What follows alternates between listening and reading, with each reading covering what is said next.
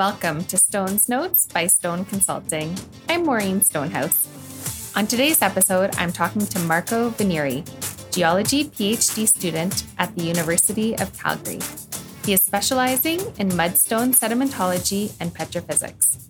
We'll be discussing Marco Venieri, Per Pedersen, and David Eaton's recent publication, Predicting Unconventional Reservoir Potential from Wireline Logs, a correlation between compositional and geomechanical properties of the Duvernay Shale Play of Western Alberta, Canada. We'll also incorporate elements from their previous paper, the one by Marco Venieri, Ronald Heard, Scott McKean, Per Pedersen, and David Eaton, titled Determining Elastic Properties of Organic-Rich Shales from Core, Wireline Logs, and 3D Seismic, a comparative study from the Duvernay Play, Alberta, Canada. Some highlights include discussing how spectral gamma ray and pulsed neutron spectroscopy can reveal elastic properties. We're rocking out today with Marco Venieri. Welcome to Stone's Notes.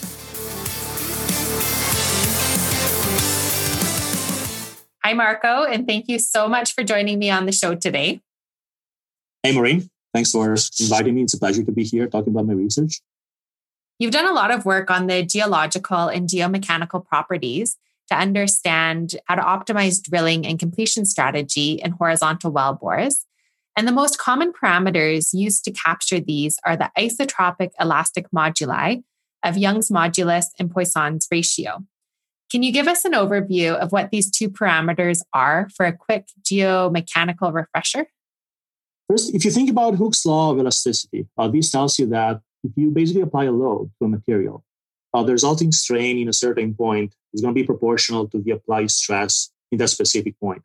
So elastic moduli, actually, they are constants that describe these stress-strain relations. So together, these constants can be used as input to understand how elastic materials actually respond mechanically to applied stresses. And that's why they are so important for geomechanical analysis. Young's modulus and Poisson ratio are two of the most used elastic moduli. They are mainly four in total, with bulk modulus and shear modulus, together with Young's modulus and Poisson ratio. And so for description of Young's modulus and Poisson ratio, imagine that you apply a vertical load to a material. So this material will obviously deform in the same direction of the applied stress, and that's kind of intuitive. But it's also intuitive that the material will also deform perpendicularly with respect to the applied stress. So if we apply a vertical load to the rock, Young's modulus is a ratio of axial stress to axial strain, and Poisson's ratio is a ratio of lateral strain to axial strain. So this was just a quick geomechanics refresher, but something I feel like I need to, let's say, add is that geomechanics goes well beyond elastic moduli. So some examples of these are stresses, pore pressures, many other parameters, which are as important as elastic moduli when drilling and completing a horizontal well. And a comprehensive geomechanical study performed by a geomechanical engineer is required for this purpose. So I'm a geologist, I'm not a geomechanical engineer. And for this study, we actually limited our geomechanical investigation to elastic moduli because our ultimate goal was actually not to understand the impact on drilling and completion, but was actually to bridge geology and geomechanics. So in this case, Young's modulus and Poisson ratio are the most suitable data set to be put into a geological perspective because they can be measured relatively easy. And as a consequence, there is actually a lot of publicly available data, which we can incorporate into our research. That's a good point. You're really looking to correlate the geology and the wireline logs to the geomechanics. So these were just two parameters that you chose. And then there were two types of tests that you used for these parameters, direct tests and indirect tests. What data did you use to represent each type of these tests? Yeah, so that's right. We can estimate those elastic models in two ways, the direct and indirect way. So the direct way entails core testing. So for direct data, we actually use triaxial testing in cores, which are available through the Alberta Energy Regulator dataset. We use triaxial testing because they are the most complete, but other alternatives can be UCS, so uniaxial compression, and Brazilian. So we chose triaxial because we had a good amount of multi-stage triaxial dataset, which were actually crucial for our analysis. And I'm sure there's going to be occasion to chat about it later on. The output from these testing is anisotropical moduli. For this study, we actually only consider core plugs which were taken perpendicular to the Duvernay bedding. And this represents the direction along which the rock is weakest compared to parallel to bedding, which is actually the strongest, or 45-degree angle plugs, which are a thing as well. So, of course, all these three orientations, they have to be taken into account when we build a comprehensive and anisotropical mechanical model, which is, you know, what shales most certainly are. We only consider one dimension, and in this case is the plugs taken perpendicular to bedding, because our objective was not to build a mechanical model, but rather comparing elastic model and measured with different techniques, in this case, coarse, log, and seismic. So for curve measurements, elastic model were actually measured by looking at stress versus strain curves for each sample, which is, you know, the proper way to do so. Concerning indirect data sets, we have 3D seismic and wireline logs. I said before, when we talk about core plugs and core testing, we actually physically measure elastic moduli by looking at stress versus strain curves. In case of 3D seismic and wireline logs, we don't have such curves. So in this case, elastic moduli are actually computed using plug density and compressional and shear sonic velocity curves from well logs. A similar process is actually applied to 3D seismic, where we have a process called seismic inversion.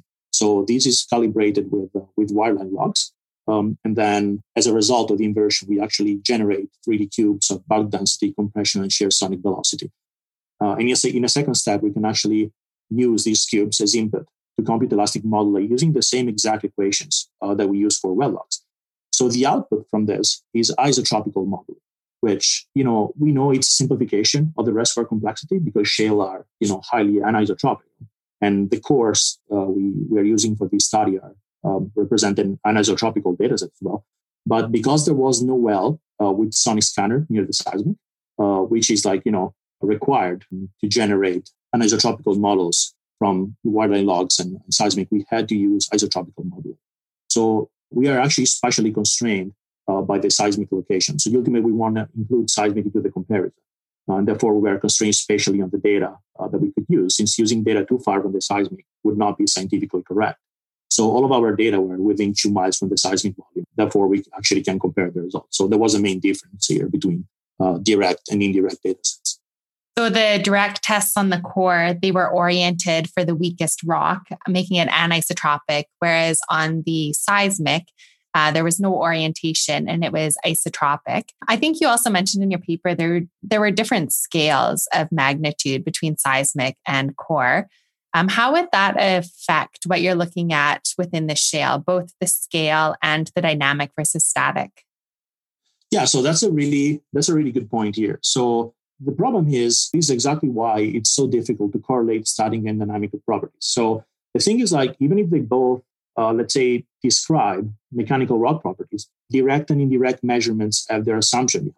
You know, core testing, they measure elastic modeling the proper way. This entails analyzing the stress versus strain curves of the samples while undergoing vertical loading. So the downside with that is that usually pore pressure is lost when bringing the sample to the surface. Another downside is that, you know, these tests are vertically and laterally discontinuous, which can be an issue when we try to investigate a larger area. This exactly turns back into the whole depth of investigation thing. So on the other side, dynamic measurements, they are, you know, they can be 1D vertically continuous in case of logs, or they can be 3D vertically and laterally continuous in case of seismic, but they both compute elastic moduli based on other assumptions. The problem here is that, you know, the difference in strain between static and dynamic measurements, it results in significant differences between static and dynamic elastic modeling.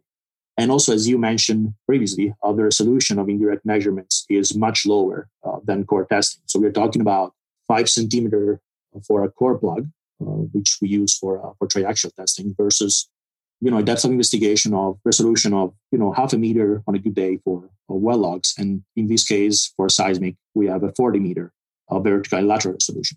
So these adds, you know, much more complexity to the integration between static and dynamic data. Knowing static versus dynamic relations in a shale is very important, of course. There are many papers about it.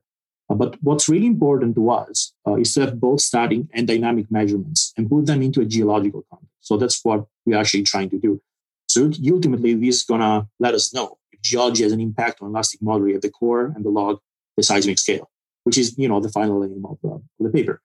Ultimately, like, to finally give a, you know, more concise answer to your question, yes, like, we have a really huge difference in depth of investigation and resolution, as you pointed out, but it's not an issue for us because we do not plan to build a geological model as part of this paper. We only plan to to put all these geomechanical measurements from different data sets into a geological perspective. So that's what we are trying to do. Yeah, it's a good point that you're making a assumptions, not an entire model. You might need different data and different interpretations in order to make a full model. One of the things you mentioned as well was that in a perfectly elastic medium, the static and dynamic elastic properties would wind up being equal. However, there's discontinuities and pore fluids that result in a discrepancy. What features in the reservoirs, such as the Duvernay, make them the imperfect elastic mediums? That's a good point. So my point here is that generally, the problem here is not the presence of, discontinuities or let's say pore fluids per se, but rather that, the presence of discontinuities and pore fluids, they result in a geomechanical response that becomes dependent on other factors, such as, frequency, attenuation, we have fluid saturation, fluid composition, stress conditions, strain, rate of strain applied, the amount of strain applied, like a bunch of these parameters. So this last parameter I just mentioned, and that's the strain, is probably the most important when comparing static and dynamic testing. So there is a significant difference in the level of rate of strain which is induced during static and dynamic testing, as you can imagine. In a static testing, we actually apply relatively large strains. We are in the order of, let's say, 0.5 to 1.5%, which, for a rock is a pretty big deal. So we apply these big strain, these large strain to core samples very slowly, and the resulting deformation they are used to actually define geomechanical properties based on the stress versus strain curves, as I mentioned earlier. So what happens in dynamic testing is actually elastic modeling. They actually measure using very high frequency wave propagation that applies small strains. We are in the order of like 10 to the minus 4, 10 to the minus 5. And these like small strains are actually applied very rapidly. And this is in contrast with the strains for triaxial testing, which were actually applied very slowly. So this difference in strain actually creates a complex interplay of conditions when we compare static and dynamic properties, especially since many static geomechanical testing are conducted under drain conditions. And this means, the strain buildup rate is, let's call it like slow enough that pore pressure is actually allowed to dissipate in the rock pores. In contrast, dynamic measurements are actually generally undrained. And this means that pore pressure, the test is so fast that pore pressures do not have sufficient time to equilibrate. So this creates a gap between the static and dynamic output of elastic modeling. That's a really important concept to bear in mind. Another particular distinction, as we discussed earlier, arises because of the different resolution and depth of investigation, which is unique to static and dynamic testing. So therefore, we cannot expect these to perfectly agree. So this indeed adds another layer of complexity when we try to reconcile, let's say, these two types of data. So the fluid within the rock really affected how it responded under strain. Another parameter that affects it is the lithology. So if we jump into the Duvernay here, there's the two organic-rich mudstones separated by a carbonate-rich unit, the Duvernay middle carbonate. And there's different compositional units within both the upper and the lower. So since this all affects the elasticity, we should probably go over it a little bit. So what makes all of these lithofacies in the Duvernay unique?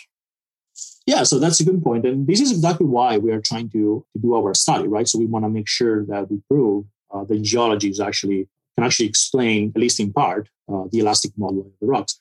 So we based our subdivision in Duvernay on sedimentary fabric and composition. We actually talk about more, like rather than lithofacies, we talk about petrofacies.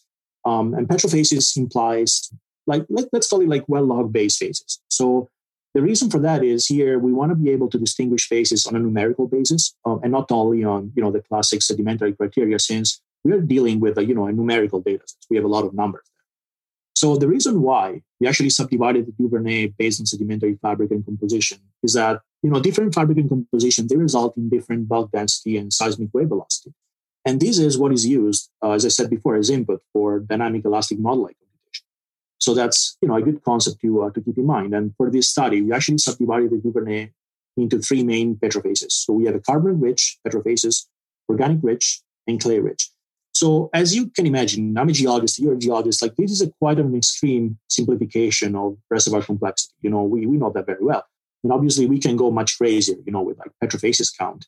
But these had to be done. This simplification had to be done to be able to upscale our study to the seismic real, which is, the goal of this study. We have seismic and we want to use it. So therefore, you know, it wouldn't make sense to identify, you know, very subtle like differences in petrophases when seismic has a, you know, a 40-meter resolution, as I mentioned earlier.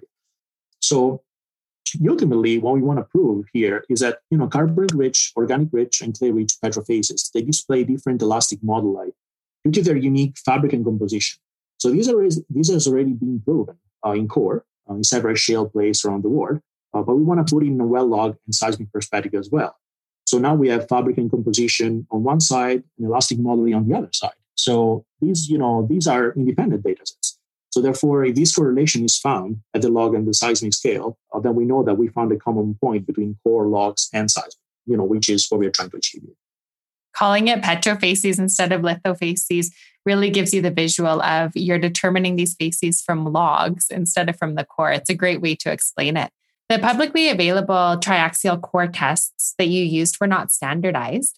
What were the differences between all of them, and how did you deal with normalizing them?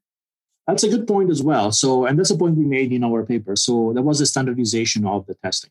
So the issue here is that, you know, the way these tests are run is not standardized. For example, the strain rate buildup is not standardized, and the confining pressure of the test is not standardized. For the first one, for the strain rate buildup, I mean, we either have the data or we don't. And there's really not much we can do if you don't have the data. But there's usually data available for confining pressure. Like the Alberta Energy Regulator, like data sets is publicly available, and they, you know, the operators always put down the confining pressure of the testing. So if we actually plot all the Cape of cores in the basin, so not just the ones close to the seismic, which have multi-stage triaxial, which means, you know, we take a sample, we put in the triaxial cell, and we start the testing with a low stress, and then we rapidly increase and decrease the test in like cycles. We have different triaxial testing with a different sigma-3. The confining pressure is actually what we change. And then, therefore, we have different elastic moduli. So when we do so, then we notice that the elastic moduli, they increase with increasing confining pressure only in 70% of the cases. So this is, you know, pretty odd because increasing confining pressure, it actually should stiffen, as you can imagine, the contacts between the grains and close the microcracks, so making the sample actually stiffer. So as you can imagine, when we increase sigma-3, confining pressure, then the elastic moduli should also increase. So we believe that, you know, in this case, sample damage during testing is what causes elastic moduli decrease with increasing confining pressure, and that's kind of like reasonable interpretation behind it. So this is, you know, quite common in multi-stage testing after cycles of like loading and unloading. But without accessing the stress versus strain curves for all the samples, we cannot tell for sure. So this huge range in confining pressure, which, you know, can range between 0 to, let's say, 5,000 PSI-ish, also explains why, you know, when plotting Young's bodies versus phosphor ratio for the three datasets, core data always have the highest amount of scatter. Finally, in conclusion, like this lack of standardization amongst like different operators when they test is certainly an issue, but I'm sure we can deal with it. Yeah, so there was different stresses and strains, but since they were marked down, we're able to know what they were and account for it. So each of the units within the Duvernay had a different Young's modulus and Poisson's ratio. What was the relationship between each unit and the elastic properties in your findings? Yeah, so that was one of the main points of our study. So the thing here is like by subdividing the Duvernay to organic rich, clay rich, and carbon rich, we actually create, you know, these three petrophases, and we can actually box plot or cross plot all the elastic moduli for each one of the phases. We actually found out for clay, so clay has the lowest Young's modulus and the highest, and you know, very high phosphor ratio as we expect, like that has been seen before in core. But like we also saw the same thing in well logs, which is another data set which allow us to subdivide intra-Duvernay phases, which, you know, seismic doesn't. Concerning organic rich phases, it has higher Young's modulus and lower phosphor ratio than the clay, and we also expect this from core studies. But there's these works for well logs and seismic, which is pretty cool. And concerning carbonate, as we expect, has the highest Young's modulus and the highest phosphor ratio. But all these three data sets, they actually agreed on this. And this confirms that geology and elastic moduli are tightly correlated, not only at the core scale, but also the well log and seismic scale, which is, of course, the aim of this research. So concerning data sets which have, you know, lower resolution, such as seismic. So seismic cannot discern between intra-Duvernay phases. Like the resolution is simply too low. But what seismic does is actually can give us insights on the bounding strata for the Duvernay, which are the Ireton and the Beaver Hill, and the same relations between mineralogy and elastic modeling in the Duvernay were actually seen also in the Beaver Hill and the Ireton, which makes it, you know, this study applicable to the boundary strata for the Duvernay. So really the seismic resolution was low enough that seeing features within the Duvernay was difficult, but seeing differences between the Ireton above and the Beaver Hill Lake below, because it was a more sharp contrast, you were able to see those better? That's correct. For seismic, we can actually not see, we cannot appreciate like inter-Duvernay features. But what we could see in seismic was actually the contact between the Ireton and the Duvernay. And this is, you know, both because we based the seismic inversion on well logs, and well logs can capture these boundary quite beautifully, but also, you know, it's also a reason, it's also a consequence of the difference of fabricant composition on those elastic moduli between the Duvernay and the Ireton. You know, our foundings are not only significant for the Duvernay, but also for its founding strata, as I mentioned before. So it is very important when we build pre-mechanical models of the subsurface, which can give insights about, you know, the mechanical behavior of the reservoir when it undergoes hydraulic fracturing treatment. You know, as you can imagine, mechanical properties of the boundary strata to the Duvernay, they have a huge impact on the way that induced fractures grow vertically when we hydrofract the rock. So, of course, you know, a good three-stress and pore-pressure models also have to be built for these analyses because the elastic moduli alone are not, you know, enough of the data sets for these analyses. But this simple, like, you know, subdivision also in seismic can actually help characterizing the differences between the Ireton and the Duvernay, at least in a relative basis. Yeah, and I like how you took this work and you really built on it. So, you know, you saw that you could see the boundaries, but not inside the Duvernay. So next up, you did some really good work with well logs for the paper you have coming out now, predicting unconventional reservoir potential from wireline logs, a correlation between compositional and geomechanical properties of the Duvernay Shale Play of Western Alberta, Canada. And in this study, you did a correlation between the spectral gamma ray and pulse-to-neutron spectroscopy to reveal elastic properties. And you developed a workflow where you first focused on the mineralogy and then second on the geomechanics. Can you walk us through this process and workflow that you developed? Yeah, sure thing. So this work was really built in parallel to the paper we discussed like earlier on in this podcast, but really they kind of go one following each other. So in the paper on the comparison of the elastic modeling from coarse, well log, and seismic, we actually demonstrated that, you know, geology and elastic modeling, they are actually tightly correlated at like no matter what the measurement technique is. So coarse, well logs, and seismic scale. So in this last paper that just got published in the APG bulletin that you just mentioned, we actually thought about, you know, how do we use it to our advantage? So how do we use the correlation between geology and elastic modeling to our advantage? So the answer we found is basically like, well, if geology and elastic modeling are related, how about we use, you know, geology to predict elastic modeling? So, you know, this can come really handy because geomechanical data, they can be quite scarce in certain areas, as we all know, whereas geological data, they are generally more abundant. So in the paper, we basically discuss how to get as many info as possible on rock composition and fabric from well logs, and then use these to predict elastic modeling, since now we know they are related. So the idea of using, you know, mainly well logs comes from the fact that it significantly increases data coverage on the basin, since we would no longer need to rely only on cores for the geomechanical characterization of these unconventional reservoirs. So the idea is similar as a previous paper we discussed in this podcast earlier. So in that one, we subdivided the Duvernay into carbonate-rich, organic-rich, and clay-rich petrophases.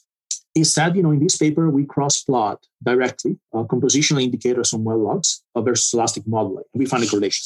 So the logs that we chose are PNS logs, which is, you know, it stands for pulse neutron spectroscopy. That's the equivalent of, you know, an XRF, which is running a wellbore. And it gives as output the most commonly occurring elements in nature and in these rocks, such as, you know, silicon, aluminum, calcium, which we can also find in XRF. So it's actually good to, it's easy to compare the two. And we also use spectral gamma logs. So that's a subdivision of the total gamma ray into the three main components, which are thorium, uranium, and potassium. After finding a good correlation between rock composition and elastic moduli, we can now predict actually elastic moduli using compositional data only. And this significantly increases the geomechanical data coverage in the basin. In a second step, we use these PNS and SGR, so, you know, these XRF equivalent and spectral gamma well logs. They can be predicted using common well logs. such as gamma ray, resistivity, neutron density, and sonic, in wells which don't have these more sophisticated logs, which give info about rock composition. So these actually extend our study to portion of the basin where, logs suggesting direct info rock composition are not present.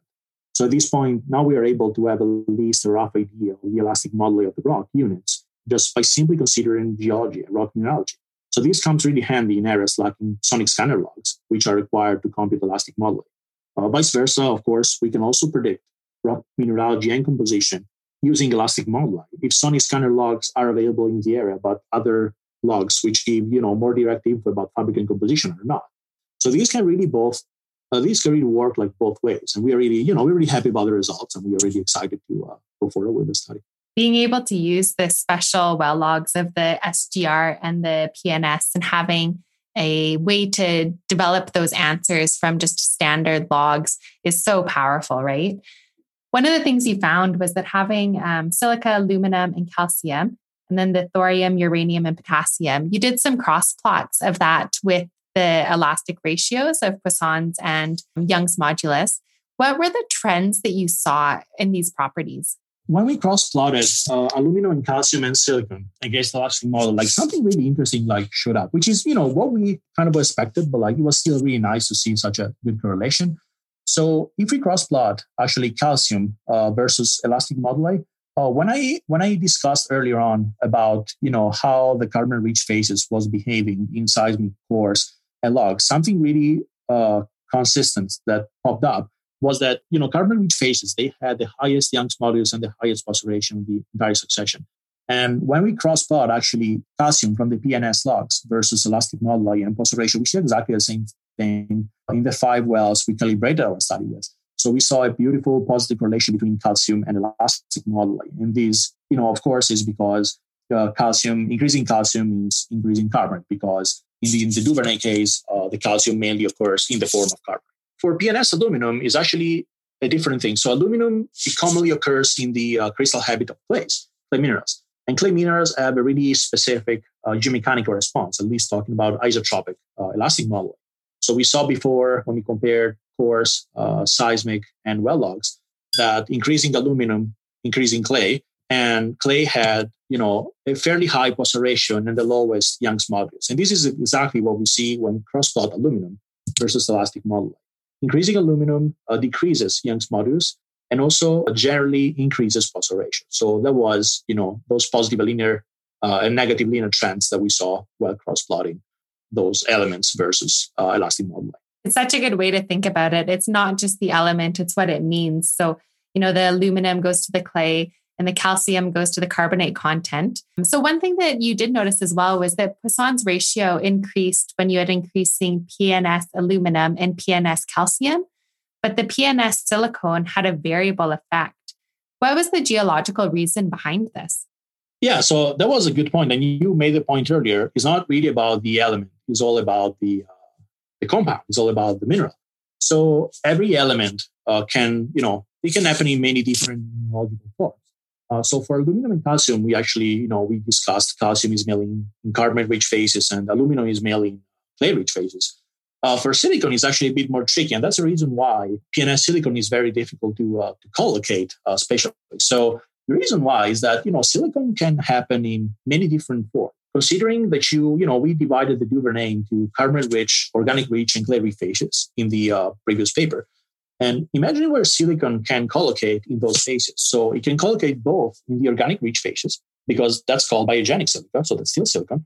And it can also collocate in the clay-rich phases, which is the illite-rich phases. So really, the silicon here was very difficult to collocate in those composition versus elastic moduli plot, because we don't take into account, we did, but if we just do it as a first glance, if you don't take into account the form that silicon occurs in, then it's pretty much impossible to figure out the effect of PNS silicon on elastic moduli. So what we found out is that when the silicon is paired with low aluminum readings for the PNS, that means that's biogenical silicon, because aluminum is a proxy for clay. So when the silicon-aluminum ratio is high, which means there is way more silicon in excess than aluminum, then there's increased Young's modulus and decreased phosphoration because it occurs as biogenic silicon. Conversely, if the silicon-aluminum ratio is very low, it means there is way more aluminum with respect to the silicon, then that means this silicon mainly occurs in the form of clay. So this is going to lower the Young's modulus and actually increase the pulsation. It's a really good point. You know, if you take a look at the silicon curve by itself, you'll get one answer that might be misleading. But if you look at it in conjunction with the other curves, such as aluminum, it might tell you more what's going on with the elastic properties. So the influence of TOC on the mechanical properties remained elusive. Why was that? Okay, so TOC is a bit trickier here because it's just one of the parameters which can influence, geomechanical properties. And it really depends. It's a multivariate problem, right? So it really depends on how many parameters, exert this sort of influence on elastic moduli and what's the feature importance of the TOC by itself. So there was a previous study from U of A's group, and they actually found out that in core, rock maturity matters for elastic moduli, for rock hardness, just when the rock is actually immature. In the case of Duvernay Basin, all the data that we use were taken from wells where the Duvernay was mature, like early mature to over mature. But we didn't have any location where the Duvernay was actually immature. So we weren't able to do this distinction between, the immature portion of the Duvernay where apparently TOC has influence on hardness and the mature, let's call it, mature portion of the Duvernay where the TOC doesn't allegedly play like an influence of overall hardness. So we really kept this hanging. We are definitely planning to get back to it at some point. We can predict carriage and volume from multi-min logs with a fair amount of confidence, but we decided just to keep it hanging and focus more on the mineralogical side. So speaking of the mineralogy, using the mineralogy from the logs to predict these geomechanical properties can allow operators to save money when drilling new wells due to the lack of core cutting that's required. What are the uses and limitations you found in this method? The point we are making is exactly this one. So once we have enough data to build a predictive model to predict actually core mineralogy from well logs, companies can potentially save money while drilling new wells due to the lack of core cutting required. That's totally fair enough.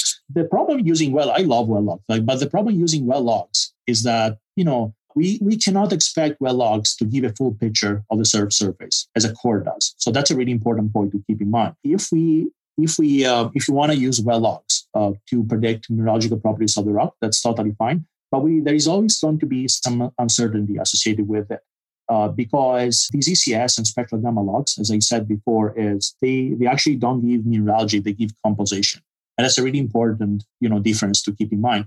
So these logs can tell you, what's the relative abundance of an element in the rock, but they don't tell you in which form this element occurs with. There's always a bit of forth and back, like looking at the data, we can do some stochastic mineralogy estimation of well logs, and that's totally fine. But, if on one side we gain in terms of, cost cutting, on the other side, we lose in terms of like accuracy predicting the subsurface. So I think, core logs can be both used to predict like mineralogy and elastic modeling of the subsurface, but there is a time and place for both of them, but we shouldn't be using either one or the other one. We should really use them both. It's so true. There's pros and cons to both, right? Some of the data that you used was public data. So things such as the XRD data and the well logs were public. What information did you use that was proprietary that would need to be collected on future wells by operators? Yeah, so really, the strength about this study is that there is not really many proprietary data that I had to use. Like all I had to do is, go to the AR database and then just mine for mineralogy predictors like data from core. So XRD, XRF, they both work. We used triaxial data from elastic modeling data, and then all these data are actually public in the Alberta database. It's such a great resource to have. And concerning well logs, all we used was they were like publicly available well logs in the Alberta Energy Regulator database. So there is really not many proprietary data that we use for this study, and that's one of the strengths I think of what we did. The only proprietary data that we had, of course, was the 3D seismic, which we used for the other paper. But concerning this one, like every piece of data that we used was public data. And that's the beauty of this study, is it can easily be replicated because that data is so available in Alberta. Another thing you looked at was the thickness of the illite-rich layer by using the PNS, SGR, resistivity logs, Rockabel, and XRD core analysis. And you have a nice map in your paper of where the illite got up to 10 meters thick and where it was down to 0 meters. Did you notice a trend in production when you compared it to the illite thickness? That's $1 million question, right? So the problem with unconventionals is that it's not like conventional wells, which is more, I wouldn't say it's like a univariate like problem, but it's more like can be standardized easier. For unconventionals, like production is very, production is a result of like two main families, let's call it. We have the completion family, and then we have the subsurface family, the geology.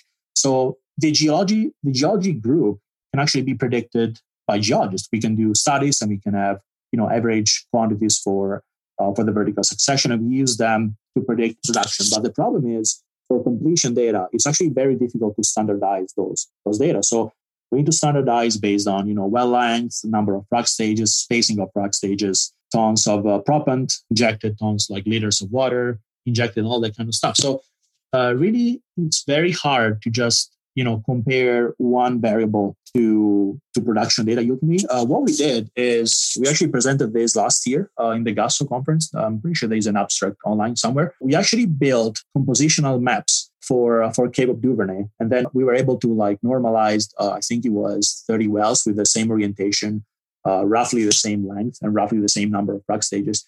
And we actually found out that it looks like this illite-rich layer is actually, harmful for production, as we all can expect. Like clay is not it's not the greatest, basis for horizontal production. It has a number of issues. Like it takes away porosity and permeability from, the organic matter. It also creates problems because of propellant embedment issues. So there's a bunch of issues connected to the clay. Like one problem that we have when doing this is if we just consider the thickness of the of this clay layer without considering anything else, we actually don't consider that the thickness of the whole Duvernay changes throughout the basin as much as the thickness of the illite-rich layer changes as well.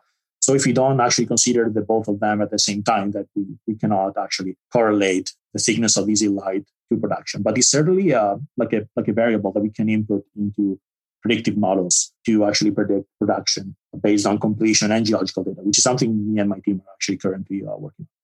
Yeah, there's so many different variables you can really put in there and different ratios, and you're building on it quite a bit from the sounds of it. So what's next for you? Currently working on a few things. These studies, first of all, this has a vast number of side applications. Like for example, let's say by virtue of the tie between mineralogy and elastic moduli, we can significantly increase geomechanical data coverage in the basin, and something we discussed earlier. So that means now we have enough data density to build contour maps of actually elastic moduli for specific Duvernay horizons, as if they were, standard geological contour maps. So instead of having, geomechanical data sets, which, not everybody is probably familiar with, we can actually simplify that. And that's, a big risk, and we are totally aware of this, but we can actually use this data and contour them, which is the beauty of, having data in a numerical form. We can actually build contour maps of elastic moduli for specific Duvernay horizons.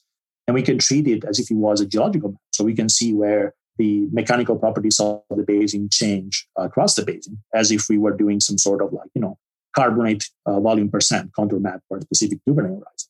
So this way is actually much easier to visualize areas with different mechanical properties laterally within the basin and also vertically in the stratigraphic section. So intuitively, as you may think of this way. So the first tool, that's the plane view, kind of elastic model, contour map, it's going this way.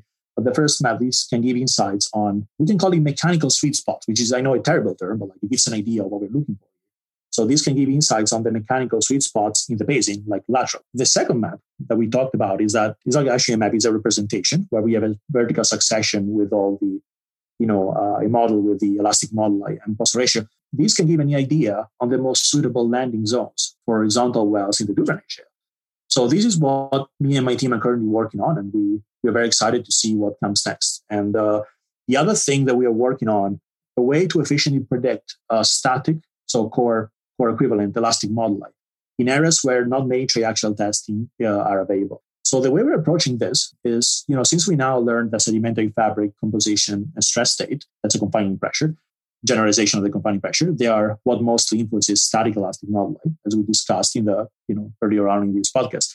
We are trying to actually build a predictive model for elastic model life by using bulk density and sonic velocity from well logs and differential stress, which is the sigma 1 minus sigma 3 from subsurface estimations. In this case, really, bulk density and sonic velocity, they are proxies for geology. So think about it this way. So think about it in terms of rocks having different fabric and mineralogy, they will have different bulk density and seismic velocity. So we can actually use those well logs as proxies for geology. So these data, together with an estimation of the differential stress, which is doable for the subsurface, they're used as input for predicting elastic, static core equivalent elastic modeling of the rocks. So I'm working as a part of a great team with many talented geomechanical engineers and data scientists, and so far the results are very encouraging, and we look forward to publish more in the new year. Yeah, this has been really interesting work that you've done on the Duvernay here. So thank you so much for sharing it, Marco. Yeah, thanks so much for inviting me. It was a pleasure to be here.